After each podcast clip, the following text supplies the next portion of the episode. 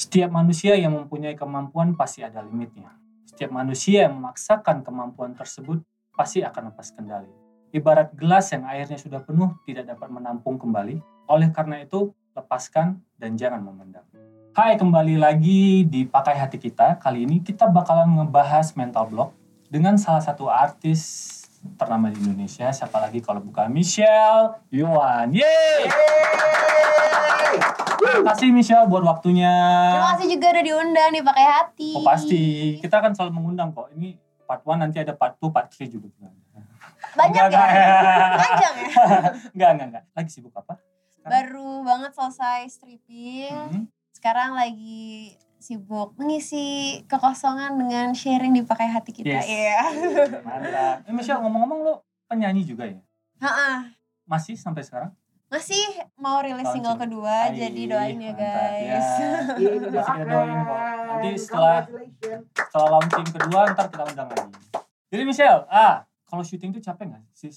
Sebenarnya nggak. Kalau misalkan syutingnya tuh pakai hati, ya.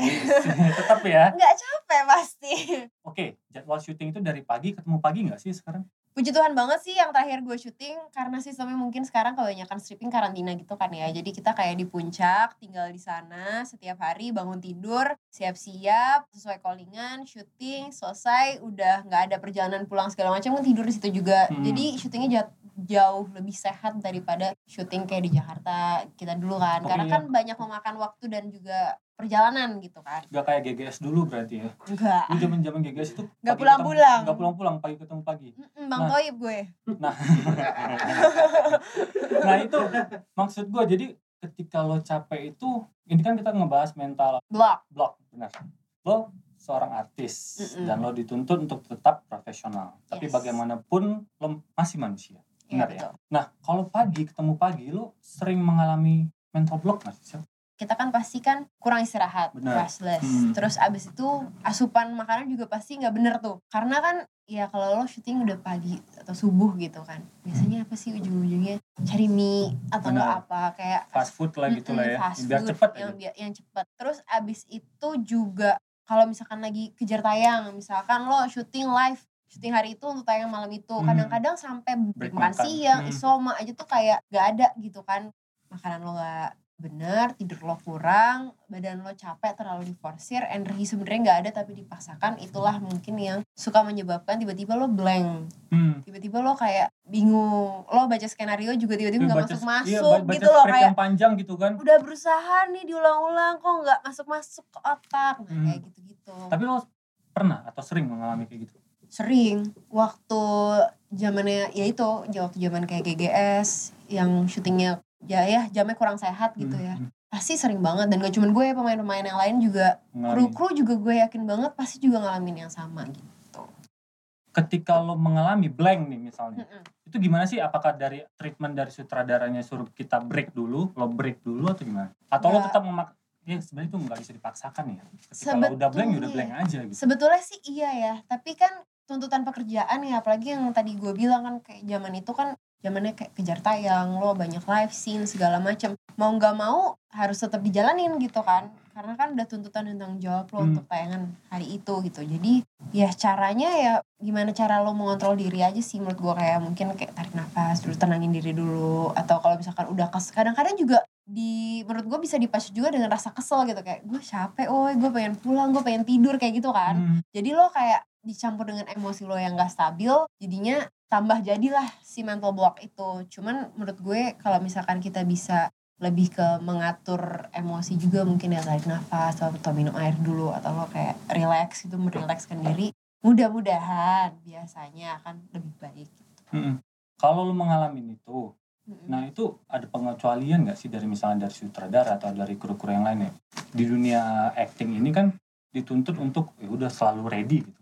Jadi lo gak bisa gitu dong, lo harus tetap profesional dong. Sebenarnya kan itu manusiawi, kalau lo belum istirahat ya istilah gue itu oksigen itu gak nyampe kotak gitu kan. Nah itu ada gak sih pengecualian hal seperti itu di dunia persinetronan kita gitu misalnya? Selama syutingnya sehat dan asupan makanan gue baik gitu ya, maksudnya fine dan maksudnya semuanya teratur sih, gue sih jarang ngalamin itu ya, kecuali yang gue bilang di masa GGS itu ya. Cuman kalau saat ini mungkin teman-teman gue yang lain yang cerita mungkin ada yang kayak gitu juga. Cuman kalau memang tanggung jawab tayangannya itu nggak untuk hari itu juga, misalkan ada stok atau nggak terlalu dikejar waktu, menurut gue pasti di lokasi akan melihat lah kayak, oh anak ini udah nggak bisa nih dipaksain gitu kan, udah istilahnya udah terlalu capek lah, udah bisa kan bisa dilihat ya dari wajah, dari pastek juga nggak maksimal gitu, hasilnya nggak baik juga kan berpengaruh gitu sama hasil tayangan juga kan. Jadi kalau yang seperti itu pasti dari lapangan akan ada kebijakan untuk yaudah lah mungkin emang sebaiknya istirahat dulu, break dulu aja syutingnya. Tapi ya makanya tergantung situasi dan kondisi juga sih. Kalau yang memang ya kejar tayang ya memang kan kita bertanggung jawab sama tayangan, profesi lo harus tetap dijalanin gitu. Cuman tinggal gimana lo mengontrol dan juga lo mengatasi masalah itu dengan dari dalam gitu kalau menurut gue. Tapi kalau misalkan ada stok sih ya ini kan untuk kebaikan bersama juga. Jadi hasilnya semuanya optimal. Nah Sel, sebelumnya tadi kita udah ngobrol nih sedikit banyaknya. Lo sempat mengalami MDD. Iya. Bener ya? Dan itu membuat lo sampai 5 hari itu gak tidur-tidur. Itu ceritanya gimana sih Cel? Sampai lo bisa mengalami itu apa karena kerjaan atau situasi yang lainnya gitu? Sejauh ini kalau misalkan masalah pekerjaan sih gue gak punya masalah ya. Jadi gue cerita kronologi gue tiba-tiba sakit aja ya. Jadi 3 tahun yang lalu kejadiannya itu adalah gak tahu kenapa di bulan-bulan itu gue tuh sering linglung. Jadi kok gue ngerasa kayak gue kosong, terus kayak otak gue tiba-tiba blank. Gue lagi nyetir rute yang biasanya gue lewatin, yang gue tahu jalannya dengan baik, tiba-tiba gue belok jalan yang salah. Terus gue kayak kok gue lewat sini. Itu part of mental block itulah ya. Nah lalu itu menurut gue tiba-tiba lost gitu ya. Nah menurut gue itu ada korelasinya tuh sama mental block. Karena itu tiba-tiba bener-bener otak gue tuh blank gitu. Kayak lo otomatis aja gitu kan. Kayak kok gue belok sini, terus tiba-tiba gue baru sadar. Terus kayak kok gue lewat sini, biasanya harusnya kan gue lewat sana. Which is itu rute yang biasa gue lewatin loh. Bisa-bisanya gue salah gitu kan. Terus suka bengong, suka bingung. Kayak ngerasa lu ngerti gak sih kayak perasaan lu tuh kayak kok ada yang kurang, ada yang kosong, ada yang ngeganjel. Tapi lu gak tahu apa gitu kan. Nah itu tuh sebulan itu tuh sering kayak gitu. Terus syuting lah nih gue ke luar kota selama 2 minggu. Itu gue dari Malang, Surabaya, terus ke Bali. Waktu gue syuting di Malang baik-baik aja, di Surabaya baik-baik aja, sampai di Bali hari pertama syuting gak apa-apa, tiba-tiba besokannya malam-malam tuh gue gak bisa tidur. Gue dari kecil emang punya anxiety. Ini menurut gue rasa banyak yang ngalamin deh, hari pertama masuk sekolah atau besokannya lo di sekolah harus nyanyi, misalkan kayak dulu paduan suara gue besoknya harus perform, tuh malamnya pasti gue gak bisa tidur. Jadi itu kan sebenarnya kayak anxiety kecil lah, porsinya tapi itu termasuk dalam sebuah part anxiety of, it's a part of anxiety gitu kan. Tapi yang gue bingung, dulunya itu, gue tuh pelor, tukang tidur. Tapi hari itu gak tahu kenapa. Duduk bentar langsung tidur, nyenyak. Bisa ya? Di mobil lagi perjalanan, misalkan mau ke lokasi gitu kan. Gue tidur. Nah, hari itu besokannya, maksudnya ini syuting udah berjalan seminggu lebih loh. Bukan hari pertama syuting. Kalau hari pertama syuting mungkin gue bisa wajar. Oh mungkin gue ada anxiety nih, kepikiran apa nih besok syuting gitu. Ini kan udah berjalan nih. Terus badan gue anget. Gue pikir okay, gue mau sakit. Akhirnya, waktu itu kan nemenin gue bokap gue. Terus gue ngomong, yaudah ke rumah sakit aja. Akhirnya gue ke rumah sakit di Bali, suntik vitamin C. Pikirnya pulang dari situ gue bisa tidur kan. Tetap gak bisa tidur. Sampai hari kelima, gue gak bisa tidur. Jadi gue udah 5 hari gak tidur. Dan itu masih syuting ya? Dan gue syuting, itu gue nge-host acara jalan-jalan, tapi ada adventure-nya. Jadi gue harus naik jet ski, gue harus naik para layang, dan segala macam. Dan dimana itu capek banget secara fisik. Secara fisik itu udah keforsir, dan gue gak ada istirahat. Gue diving, segala macam itu gue gak pakai tidur gitu. Dan hari ketiga itu gue sempet ke rumah sakit lagi, cek darah segala macam, karena kan kayak ini sebenarnya kenapa gitu kan. Tiap malam gue nangis, cuman pengen tidur. Jadi gue bayangin gak, lo udah sakit gak tau kenapa, anxiety lo nambah lagi cuman karena lo tiap hari stres mikirin kenapa gue gak bisa tidur. Akhirnya masih ada sisa syuting 2 hari, gue udah gak kuat, akhirnya gue dikirim balik ke Jakarta. Sampai Jakarta gue langsung ke UGD, langsung masuk ke rumah sakit, dicek segala macam, CT scan.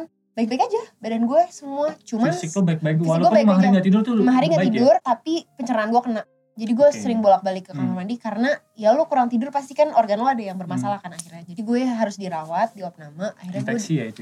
Iya kayaknya lebih ke, pokoknya gak tau deh, mungkin kalau ada yang ngalamin juga gak tidur-tidur berhari-hari kebanyakan pasti gitu. Kalau gue kenanya ke pencernaan waktu itu, jadi kayak gue ke belakang terus gitu. Pas itu gue cerita dong, ini gini-gini segala macam ke dokter. Dok, saya cuman pengen tidur, berdua sampai nangis-nangis. Akhirnya dikasih lah hari pertama obat tidur dosis keras. Tinggi ya? Dosis tinggi. Ini biasanya orang kalau minum ini bisa tidur seharian. Ini biasanya diminum orang yang abis pasca operasi, supaya istirahatnya nyenyak atau segala macam gitu kan. Gue bisa tidur, cuman 3 jam tapi itu pun gak nyenyak. Tapi kayak gue udah muter, gue gak tau gue mikirin apa. Tambah lagi gue mikirin kenapa sih gue gak bisa tidur, gue tuh kenapa sih Tuhan, aku kenapa, sampai kayak gitu. Bener-bener gue berdoa kayak Tuhan nih kenapa sih, aku cuma pengen tidur gitu kan. Terus hari kedua gitu juga dicoba jenis obat lain. Tapi dosisnya tinggi juga. Sama gitu juga. Tiba-tiba hari ketiga dokter gue ngasih obat, nih minum, terus gue tidur. Tidur lama banget. Terus dokternya ngomong ke nyokap gue yang nemenin gue di rumah sakit pas di Jakarta, nyokap gue. Itu obatnya? Itu antidepresan. Oke. Kayaknya kalau udah keluar dari rumah sakit, kalau pencernaan gue udah sembuh, Michelle harus ke psikiater. Jadi akhirnya gue ke psikiater. Disitulah gue akhirnya ditanya-tanya, suruh gambar. Tiba-tiba gue cerita, nangis. Ternyata gue didiagnosa gue MDD, Major Depression Disorder. Yang gue gak tahu kenapa. Gue orangnya tuh yang bener-bener, gue tuh tipe orang kayak bodo amat. Yang penting I'm living my life. Yang penting gue happy, yang penting gue seneng gitu kan. Tapi kok tiba-tiba gue sakit gitu. Dikulik-kulik lah itu, dokternya bilang ibarat gelas, dari kecil gelasnya itu kamu isi. Jadi tanpa gue sadar gue tuh tukang mendem. Kenapa gue bisa happy? Karena gue gak peduli sama orang, gak peduli sama sekitar. Maksudnya kayak bukan gue gak peduli, maksudnya gue gak peduli sama lo gitu ya. Lebih ke ya udahlah dia jalanin hidupnya, mungkin dia punya alasan, gue gak usah kecampur. Ya udahlah, gue yang penting gue bahagia, I'm happy with my life, gue ngerasa gue konten gitu. Tapi dalam hati gue tuh ternyata gue tuh tipenya mendem. Ada lo yang simpan ternyata. Mungkin so, banyak yang gue pertanyakan tentang hidup. Tapi gue berusaha pura-pura gak mikirin aja lah. Kayak udahlah bodo amat, nanti hidup gue cukup, gue seneng gitu kan. Gue bahagia kok. Tapi sebenarnya kayak dibalik itu banyak pertanyaan yang gue gak mau ribet aja gitu. Tapi gue pendem. Ibarat gelas tuh pas 3 tahun yang lalu itu, gelas itu penuh. Airnya sudah penuh. Airnya tumpah. Sakitlah gue. Jadi dokter bilang ya sekarang kalau misalkan kamu sembuh, either kamu kontrol flow-nya, atau kamu buang isinya semua. Gue harus bisa berdamai dengan masalah-masalah itu. Yang gue gak tahu masalahnya tuh apa? Gitu kan. Bingung gak loh? Jadi kan gue harus menggali diri sendiri kan. Itu tanpa bantuan? Siapa? Tanpa bantuan. Berarti lo menggali, itu proses penggalian lo? Enggak, itu tanpa waktu bantuan? Gue ke psikiater akhirnya gue tahu masalah gue tuh karena dari kecil. Oke. Gue mendem masalahnya sama keluarga. Masalah sama bokap nyokap gue pisah lah, segala macem. Nah itu masalahnya starting pointnya di situ. Itu yang nge-trigger dari awal. Gue kira awalnya di situ karena dulu inilah itulah bokap gue dulu kalau berantem di depan gue, pokoknya kayak gitu-gitu segala macam. Gue kira itu, tapi ternyata gak kelar juga. Gue kayak dengan gue tahu sumber masalahnya doang tuh nggak menyembuhkan itu semua gitu kan. Nah, itu selama 2 bulan gue harus minum obat kan. Cuman gue ngomong. Itu ya? Cuman gue ngomong ke bokap nyokap gue kayak gue nggak bisa jadi orang yang ketergantungan sama obat. Jadi pelan-pelan gue lepas. Nah terus gue sembuh. Gue ngerasa kayak udah gue udah bisa tidur karena minum obat gitu kan. Cuman semenjak itu, yang gue bilang tadi, gue yang tadinya pelor, sekarang gue tidur tuh prosesnya lama. Terus kayak otak gue masih suka muter. Kayak gue harus kayak sambil tarik nafas, karena nangin diri gitu, baru gue kayak bisa tidur. Kalau misalkan gak capek banget, tidur gue tuh gak terlalu lama. Kan gue udah ngobrol nih sama bokap nyokap gue udah cerita. Kayaknya aku gini-gini gara-gara waktu kecil deh, gini-gini. Gue kira udah selesai dong, itu menyelesaikan masalah itu. Ternyata alam bawah sadar gue itu masih ada yang dipendem, belum keluar semua. Gue kira dengan diskusi aja udah selesai, tapi ternyata harus bener-bener lo buang semua, termasuk memori-memori menyakitkan yang ada di alam bawah sadar yang gue gak bisa inget kalau gue gak ke alam bawah sadar gue. Nah makanya akhirnya gue ke hipnoterapi. Pas gue hipno baru tuh kebuka lah pelan-pelan. Ternyata jauh sebelum itu udah dimulai gitu. Nah itu yang gue harus bener-bener clearin. Jadi gue inget ternyata masalah awalnya tuh di sini gitu. Ngomongin masa lalu, ada apa sih Jal sebenarnya di masa lalu lo itu sampai lo bisa nge-trigger itu? Ini sorry, boleh sharing boleh tidak, itu kan kebebasan ada di lo gitu. Kalau dari Pakai Hati Kita boleh tahu gitu. Apa sih sebenarnya? Jadi sampai lo di bawah alam sadar aja udah menyimpan itu gitu. Bokap nyokap gue kan pisah tuh gue SMA, tapi dari gue TK tuh mereka udah sering udah sempat mau pisah juga. Tapi gue sayang fear banget sama nyokap bokap gue, bener-bener sayang banget. Gue tidak mendendam sama sekali, gak menyimpan amarah, dan gue sayang banget sama mereka. Cuman untuk mungkin yang ngerasain juga di luar sana mungkin masalah sama keluarganya, jadi gitu bokap nyokap gue tuh kurang cocok, kayaknya gak compatible lah sebagai pasangan gitu. Sekarang mereka udah bisa, mereka kayak temenan, tapi saat mereka menikah kurang cocok lah istilahnya sebagai anak. Dan waktu itu, dan gue anak satu-satunya, jadi gue gak, nah itu jadi masalah juga mungkin. Gue gak punya kakak, gue gak punya adik, gue gak punya tempat untuk gue berkeluh kesah dan untuk gue bisa ngerasain itu bareng sama-sama gitu. Nyokap bokap gue kalau berantem tuh gue ngelihat di depan mata gue gitu kan. Jadi sebagai anak kecil tuh istilahnya ya lo gak bisa ke mana-mana, lo cerita cuma ke orang tua, tapi masalahnya ada di orang tua lo. Jadi ya lo pendam sendiri. Jadi gitu mulainya gue memendam itu, dan gue kayak yaudah deh gue main aja sama teman-teman gue, happy aja, jadi gue nggak usah pikirin deh di rumah mak bapak gue berantem gitu istilahnya. Nah jadi kebiasaan yang ke bawah sampai gue gede, ada masalah apapun gue kayak ah ya udah yang penting gue happy kok, gue bahagia kok, biarin aja lah ntar juga masalahnya lewat, tapi gue pendem. Nah itu kayaknya sumber awalnya. Gitu. Jadi waktu di hipnoterapi itu hal-hal seperti ini? Iya kayak kejadian-kejadian yang gue udah lupa gitu loh. Tiba-tiba keinget lagi. Kayak nyokap gue pergi, tiba-tiba gue keinget nyokap gue pergi, gue ditinggal di rumah sendiri, gue nangis-nangis harian. Itu kayak hal-hal kecil yang sebenarnya mungkin kalau lo denger sekarang gue cerita sepele, tapi untuk anak kecil berdampak banget. Yang di bawah, yang masih umur istilahnya masih umur 4-5 tahun, ditinggal di rumah sendirian, ngerasa ditinggal orang tuanya, terus nangis, walaupun abis itu orang tuanya pulang ya, itu sesuatu yang menggores istilahnya gitu loh. Kecil tapi sebenarnya dampaknya bisa berjangka panjang gitu. Oke, berarti memori itu sebelum hipnoterapi ini terpendam. Nah gue kan ingat ya sama sekali. Nah jadi gue ngobrol, katanya yang ngehipnoterapi gue itu si dokter ini bilang sebenarnya kita itu terdiri dari 10% alam sadar dan 90% alam bawah sadar. Jadi dari kita kecil memori kita itu tersimpan di alam bawah sadar, tapi yang muncul di permukaan which is di kesadaran kita yang sekarang 10%. Kita bisa ingat itu hanya 10%. Nah 90% itu ada tapi kita nggak bisa nggak bisa kita akses kalau misalkan kita nggak dalam kondisi yang itu. Jadi alam bawah sadar tuh antara lo sadar dan nggak sadar, nanti nggak sih kayak lo nggak bisa you don't have control over your body tapi ada di lo sadar gitu. Gitu. Jadi waktu itu sih gue kayak gitu prosesnya. Jadi dibukakanlah semua yang 90% itu. Lalu terus ditanya-tanya. Terus gue gak tau kenapa, ya udah pokoknya selama gue tidur itu kerjaan gue cuma nangis aja bener-bener tiba-tiba netes nangis kayak gitu. Dari situ lo disuruh untuk berdamai dengan masa lalu lo berarti. Iya, di situ. Oke, Sal. Berarti udah selesai dong. Udah selesai. Ya udah beban lo hilang. Yang tadinya gue bilang gue ngerasa kosong itu udah nggak gue rasain gitu, kayak gue suka tiba-tiba ngerasa kayak udah kembali ke normal lah, Michelle yang normal udah kembali dulu ya normal gitu. Jadi mungkin itu yang dibilang sama psikiater gue, lebih baik dibuang aja isinya, mulai dengan gelas baru daripada lo cuman trying to control the flow tapi bisa tiba-tiba misalnya ngucur deras lagi tiba-tiba penuh lagi. Daripada kayak gitu mendingan kosongin aja gelasnya. Oke, cara lu mengosongin itu gimana sih? Dengan sharing ke orang tua lu sekarang? Atau teman-teman baik lu juga bisa sebenarnya? Dengan gue ngobrol sama teman-teman gue berbagi cerita sama teman-teman gue, kan itu hanya one of the things, cara yang gue lakukan untuk control the flow. Tapi kan gue gak buang total. Karena kan sumber masalahnya bukan sama teman-teman gue. Sumber masalahnya kan gimana masa kecil gue lewatin dengan permasalahan orang tua gue gitu kan. Jadi gue sharing itu membantu untuk gue ngerasa gue gak sendiri, gue ada orang-orang di sekitar gue yang sayang sama gue gitu. Tapi untuk bisa bener-bener ngosongin gelas itu ya you have to face it gitu, you have to face the problem which is my parents gitu. Jadi akhirnya ya udah gue harus selesaikan. Dan itu terselesaikan sudah. Berarti lo udah nyenyak dong sekarang tidurnya, udah bisa lah ya. Udah much better. Tapi ya gue bilang efeknya sampai sekarang masih ada. Shell, itu berdampak gak dengan cara lo memilih pasangan? Nah menurut gue tanpa gue sadarin ternyata berdampak. Jadi dampaknya itu gimana tuh? Lo jadi lebih picky? Justru enggak. Nah, terus gimana dong? Jadi kalau gue ngobrol sama bokap nyokap gue waktu gue belum dewasa, seiring bertambahnya usia kan lo pasti lebih wise kan. Waktu gue masih belum wise, masih dewasa, zaman masih cinta-cinta monyet lah. Jadi gue tuh karena ngerasa bokap nyokap gue tanpa gue sadarin, bokap nyokap gue tuh gak bisa diandelin, kayak mereka aja begitu gitu kan.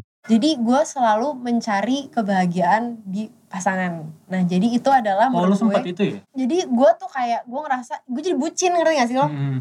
Gue gak mau gue end up kayak orang tua gue, jadi gue harus try to give my best. Pokoknya kalau gue punya pacar, gue harus jadi yang terbaik, gue harus istilahnya dia mau apa gue turutin, sampai gue mengesampingkan semua kepentingan gue untuk gue bisa bikin dia happy gitu. Nah menurut gue itu adalah suatu kesalahan.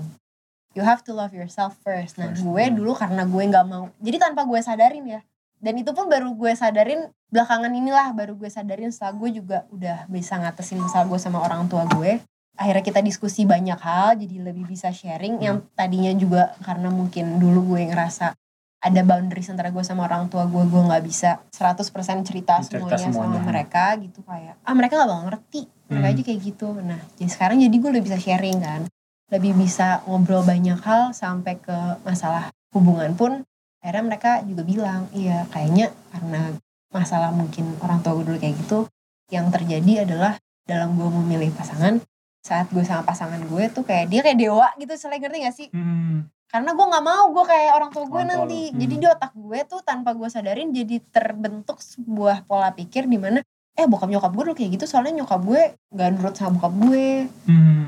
Mereka gak compatible karena ya effortnya kurang, misalnya gak mau commit sama-sama. Nah jadi kalau gue punya pasangan nih gue harus, yang tadi gue bilang, harus serve dengan baik gitu, harus kayak bucin, harus bucin. Akhirnya lo mendewakan pasangan lo lah ya. Iya.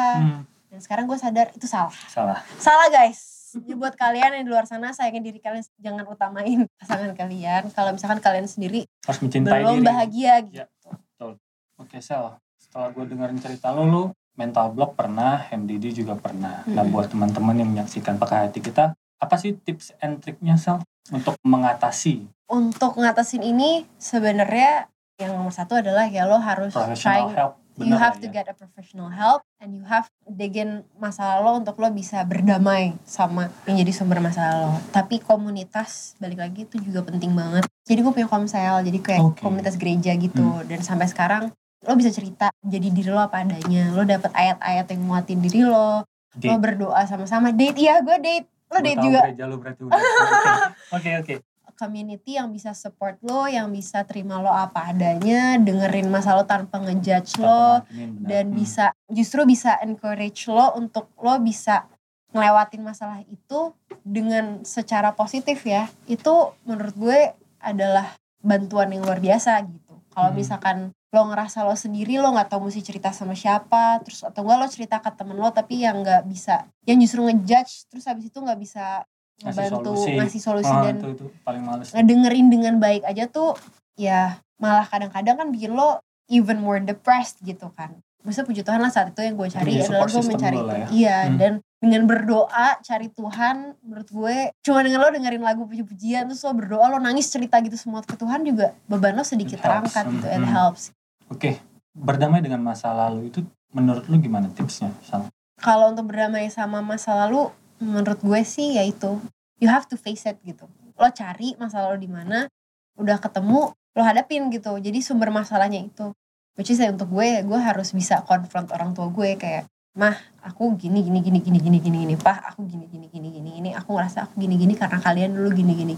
Banyak mungkin di luar sana anak-anak yang enggak bisa cerita sama orang tuanya. Mungkin ada anak di luar sana yang takut ngomong sama orang tuanya. Mungkin mereka ngerasa kayak gue kayak gini karena mungkin bukan kesalahan orang tuanya, tapi keadaan orang tuanya yang bikin mereka ngerasa kok gue kayak gini. Ya masih banyak mungkin di luar sana yang orang tuanya juga mungkin masih old school gitu, masih konservatif yang nggak bisa diajak diskusi. Benar. Ya mau nggak mau lo harus speak up. You have to speak up, lo harus berani, lo harus kasih tahu ya. Karena kalau misalkan lo nggak berani untuk ngehadapin itu, nggak akan selesai gitu. Jadi gue amat sangat men-encourage orang-orang untuk punya hubungan yang baik sih sama orang tua. Jadi menurut gue jangan pernah takut, karena gimana pun juga yang namanya orang tua pasti sayang sama anaknya. Mungkin caranya berbeda-beda, mungkin caranya ada yang menurut kacamata kita, kok orang tua gue kayak gini sih, gue ngeliat yang lain, orang tua yang lain gini, tapi ya itu mungkin caranya mereka kan punya cara-cara masing-masing. Mungkin berhenti untuk membandingi dulu terlebih dahulu kali ya. Dan mungkin juga mereka sebenarnya punya masalah sama diri mereka sendiri yang mereka juga nggak bisa untuk buka gitu istilahnya ke anak-anaknya. Makanya komunikasi aja sih menurut gue. Whatever it is, you have to communicate. Oke, Michelle Joan, terima kasih buat waktunya. Terima kasih sudah mau membuka di Pakai Hati Kita. Jangan capek-capek untuk datang kembali. Ntar kita akan mengundang kembali. Jadi terima kasih. Jangan lupa untuk nonton teman-teman. Yeay! Thank you, Michelle.